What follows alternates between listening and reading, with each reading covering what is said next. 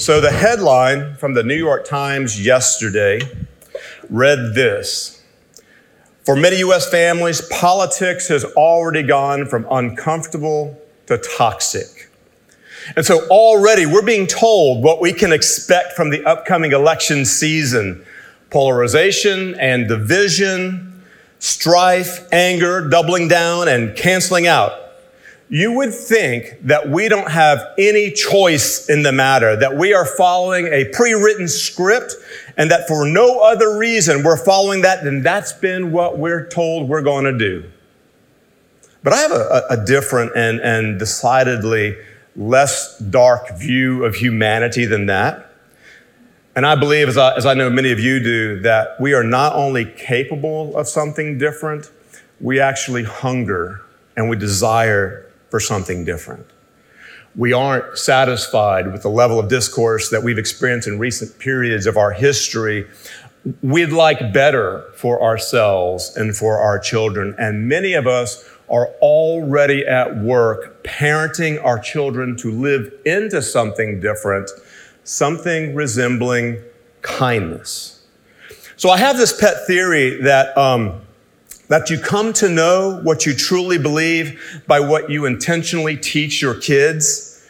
And so while I might offer a snarky reply on Twitter to someone who's made a seemingly ignorant comment, right? How many have done that? We would actually correct our children for doing that. Truth be known, I am at my best self when I am giving learned, wise, experienced counsel to my kids. I actually like being the voice of, re- of reason to my kids, the voice of wisdom. If they were sitting here right now, they would all eye roll in front of you. So a couple of weeks ago, Clay assigned some of the, of the staff different fruits of the Spirit so that we could give brief devotionals at our staff retreat at Bethany Hills. And he gave me kindness and I didn't tell him this until later, but I would have rather had any other fruit of the Spirit than kindness. Because it had been a long time since I'd felt like I'd been kind in the way the Bible talks about kindness. And, and a lot of that has to do with where our journey that, that our family has been on for the last three years we're, we're, celebrating All Saints Day today, and, and, and my father, who was one of the most kind men I'd ever met in my life, began showing cognitive decline in 2019. And then our family's life began to change. So I began traveling regularly from West Tennessee to New Orleans to try to help them come up with a treatment plan so they could continue to live there in New Orleans by themselves. And this was also at a time when I was solo pastoring a church in West Tennessee that was very involved missionally in our community. And I don't know if you have ever gone through a season where you found your attention and focus having to narrow in on what was right in front of you.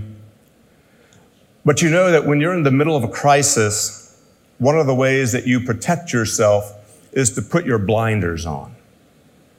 You push out all that extraneous noise so that you can give your full attention to what needs to be done. And then when someone or something tries to pull your attention away, you are very quick and decisive at grabbing it back. And by quick and decisive, I know that, that some who knew me in that season might even fill in the words direct or super intentional, but the word they would not have used was kind. And it wasn't that you wished anybody ill, you just didn't have the time or the energy to expend on being gracious. You needed to be focused and deliberate, or so you'd tell yourself, right? So kindness was not a category or a gift or a spiritual fruit that I would have thought much about in that season of our lives until, until Susan would say things to me like, take a breath, Jay. Or, hey, Jay, you need to spend a little more time with Jesus. That's what she would say. And when you're a minister, your wife says stuff to you like that. And when she said it, I knew I was redlining. And maybe some of you can re- relate, whether it's a difficult election season, as some folks we know are testy and are edge, or, or it's a challenging family crisis, or just feelings of being incredibly overwhelmed we go through times where we feel like we are handing away pieces of ourselves, of our joy, even of our witness to Christ. And we feel incomplete and fractured. And we know that deep inside, somewhere, that is not our destiny in Christ.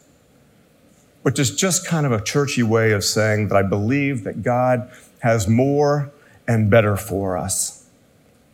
So this morning, I want to talk about the fruit of the Holy Spirit that Paul calls kindness. And I want to talk about it from the standpoint of helping us to regain something that maybe we know we've lost. We feel it's lost and we know about wholeness. We know that wholeness, becoming whole again, has something to do with getting that thing back. And so kindness is mentioned a lot in the Bible, but more often than not, it's referring to the combination of mercy and compassion and forgiveness and favor that God shows people, and especially when it's completely unexpected and undeserved. So when all the cards are stacked against, when the consequences of our choices should spell disaster, grace and favor and mercy are shown. God gives someone a fresh start a chance to begin again. God shows kindness over anger and judgment.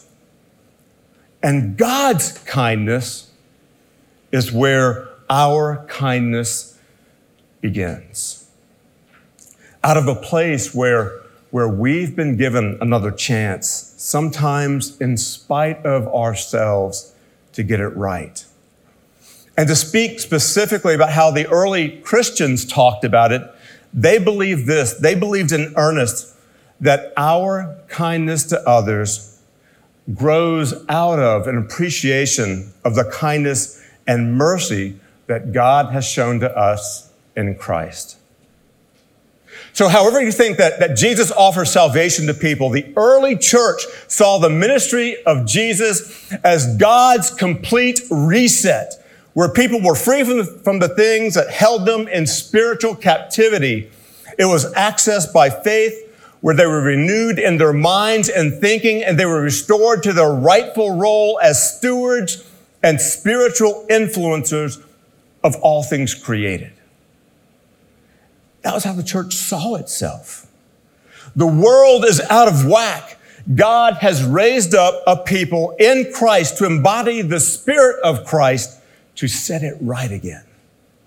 So here's how Paul explains it in his letter to the Colossians. He says this Therefore, as God's chosen people, holy and dearly loved, clothe yourselves with compassion, kindness, humility, gentleness, and patience. He says, bear with each other and forgive one another. If any of you has a grievance against someone, forgive as the Lord forgave you. And over all of these virtues, he says, put on love which binds them all together in perfect unity.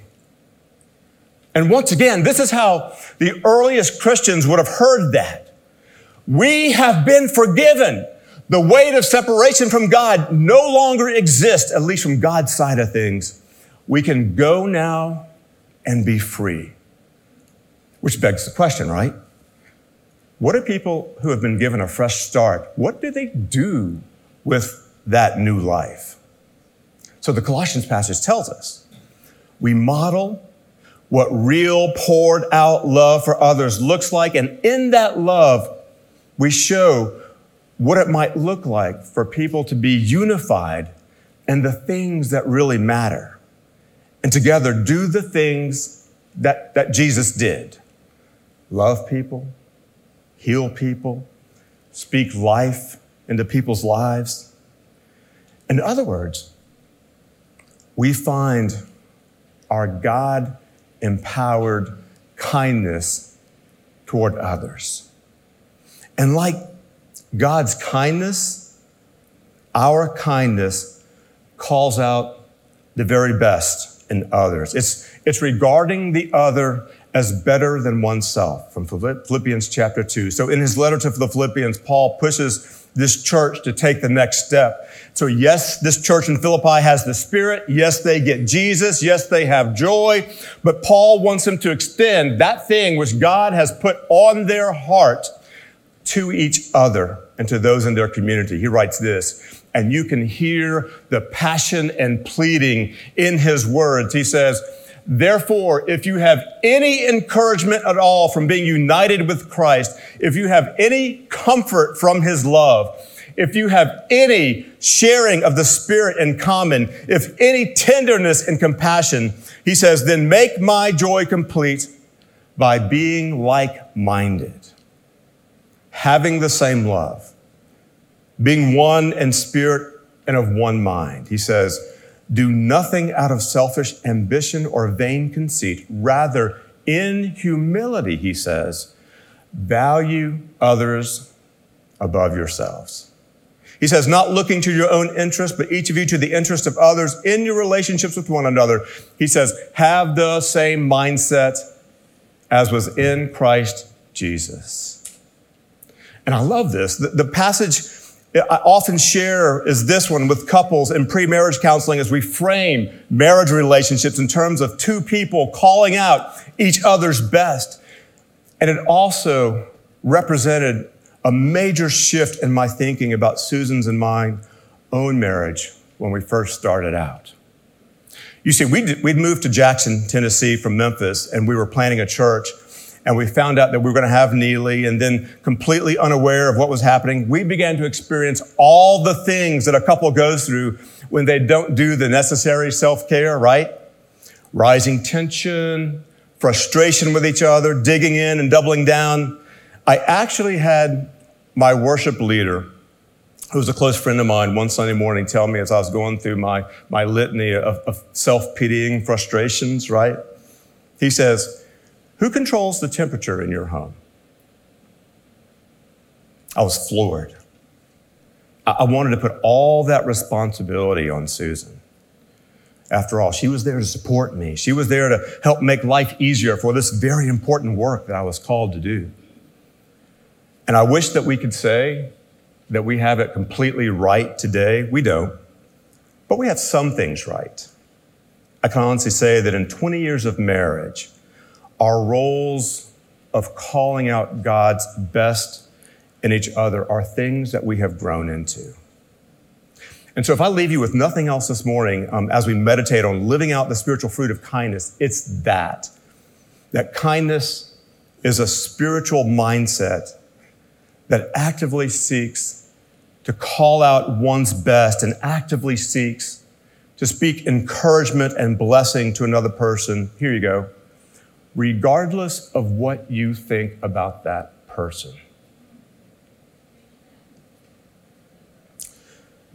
And so when I think about this presence of Christ that's inside of me that I carry to work or in family or in relationships, that I would like for people to see in me and experience through me, right? Through my life.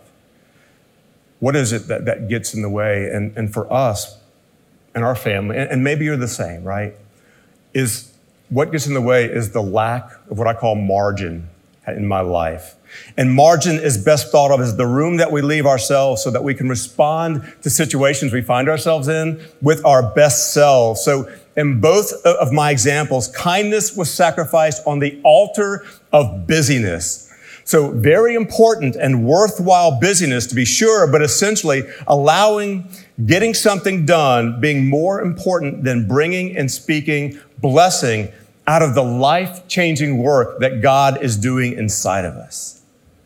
And so how do we cultivate the soil conditions of our heart so that what we bring when we're in community with others looks something like the healing presence of Jesus?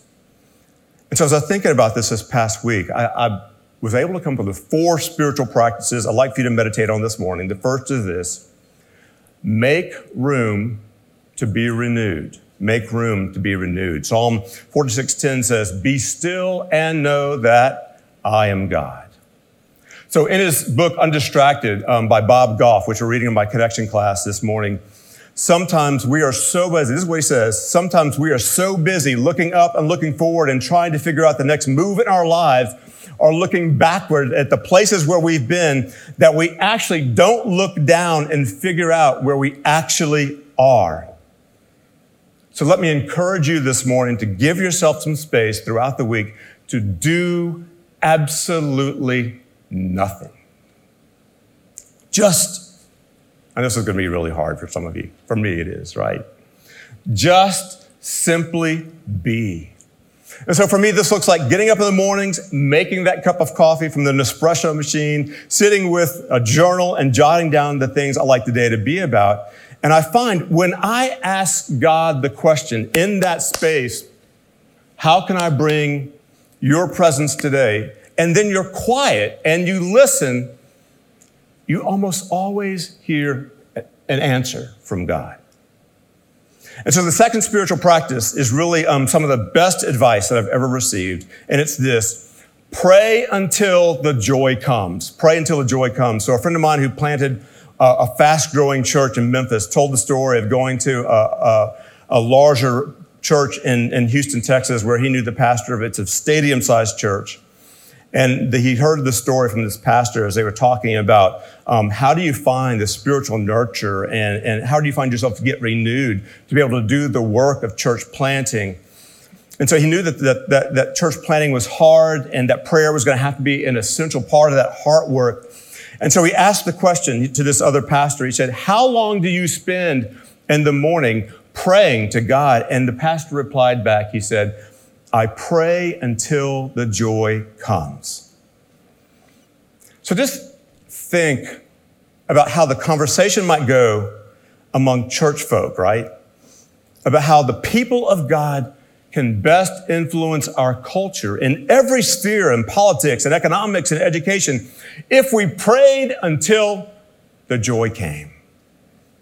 But more to the point, I want you to think about how much more people would see in us and experience in us the living presence of Christ as we left home each day with joy over anxiety and tension and fear. Pray until the joy comes. And the third spiritual practice actually grounds us in I think what we're about as the people of God. And that is soak in the story. Soak in the story. Psalm 1 says that meditating on God's word is like a tree being planted next to a stream of water and having one's root systems nourished. And I found that I feel more connected to my purpose when I see that purpose as being lived out in God's larger story of, of, healing and redemption. So a couple of weeks ago, I had to drop Susan off at school at 645, and then I had a couple of hours to kill before I had a breakfast meeting that morning. And I went back to church and I began to read the Gospel of Mark. And I have to confess, it was like reading it for the first time. So what stood out to me, and I've said this in a, in a, meditation that I did, what stood out was Mark's little introduction summary to what Jesus told the crowds he had come to do in Mark chapter 1 and verse 15. Jesus said very simply, the time has come, the kingdom is near, repent and believe the good news. That's what Jesus says. And it hit me as I was reading this that faith doesn't have to be difficult. It can be as simple as looking for God at work around us and then asking God to change our hearts so that we can become a part of that work. A simple insight from just soaking in the story, right? Which leads to the fourth and final spiritual practice and this speaks to, as we've been talking about, having a cloud of witnesses around us this morning, the people who have gone before, but also the people now, even here today, who are surrounding us. Be strengthened in solidarity with others. There is no spiritual fruit of kindness without being in the company of other people. Community is where kindness is grown, it's where it's practiced, it's where it gets tested, but it also is what draws others looking for some hope from God so that they come to church and they experience just a little bit of that love and honor and compassion from someone who is here and they go away feeling that maybe, just maybe, the love of God that they've heard all about from a place like Woodmont is real because of what they experienced in this place from one of us. And you never know what God is up to, but that that might be the very moment in the kindness that we show that someone gets their fresh start.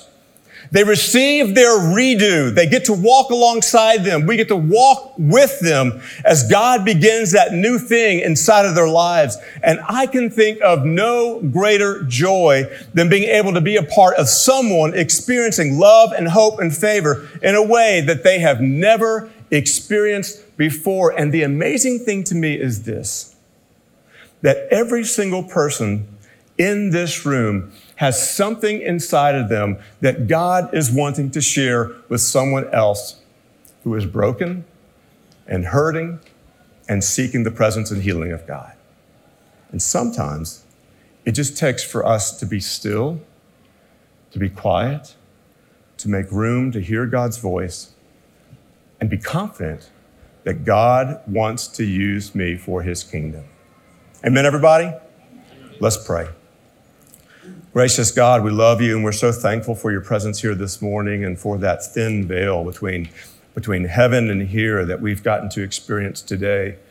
Um, that, that knowledge, that confidence of your grace and goodness in our lives.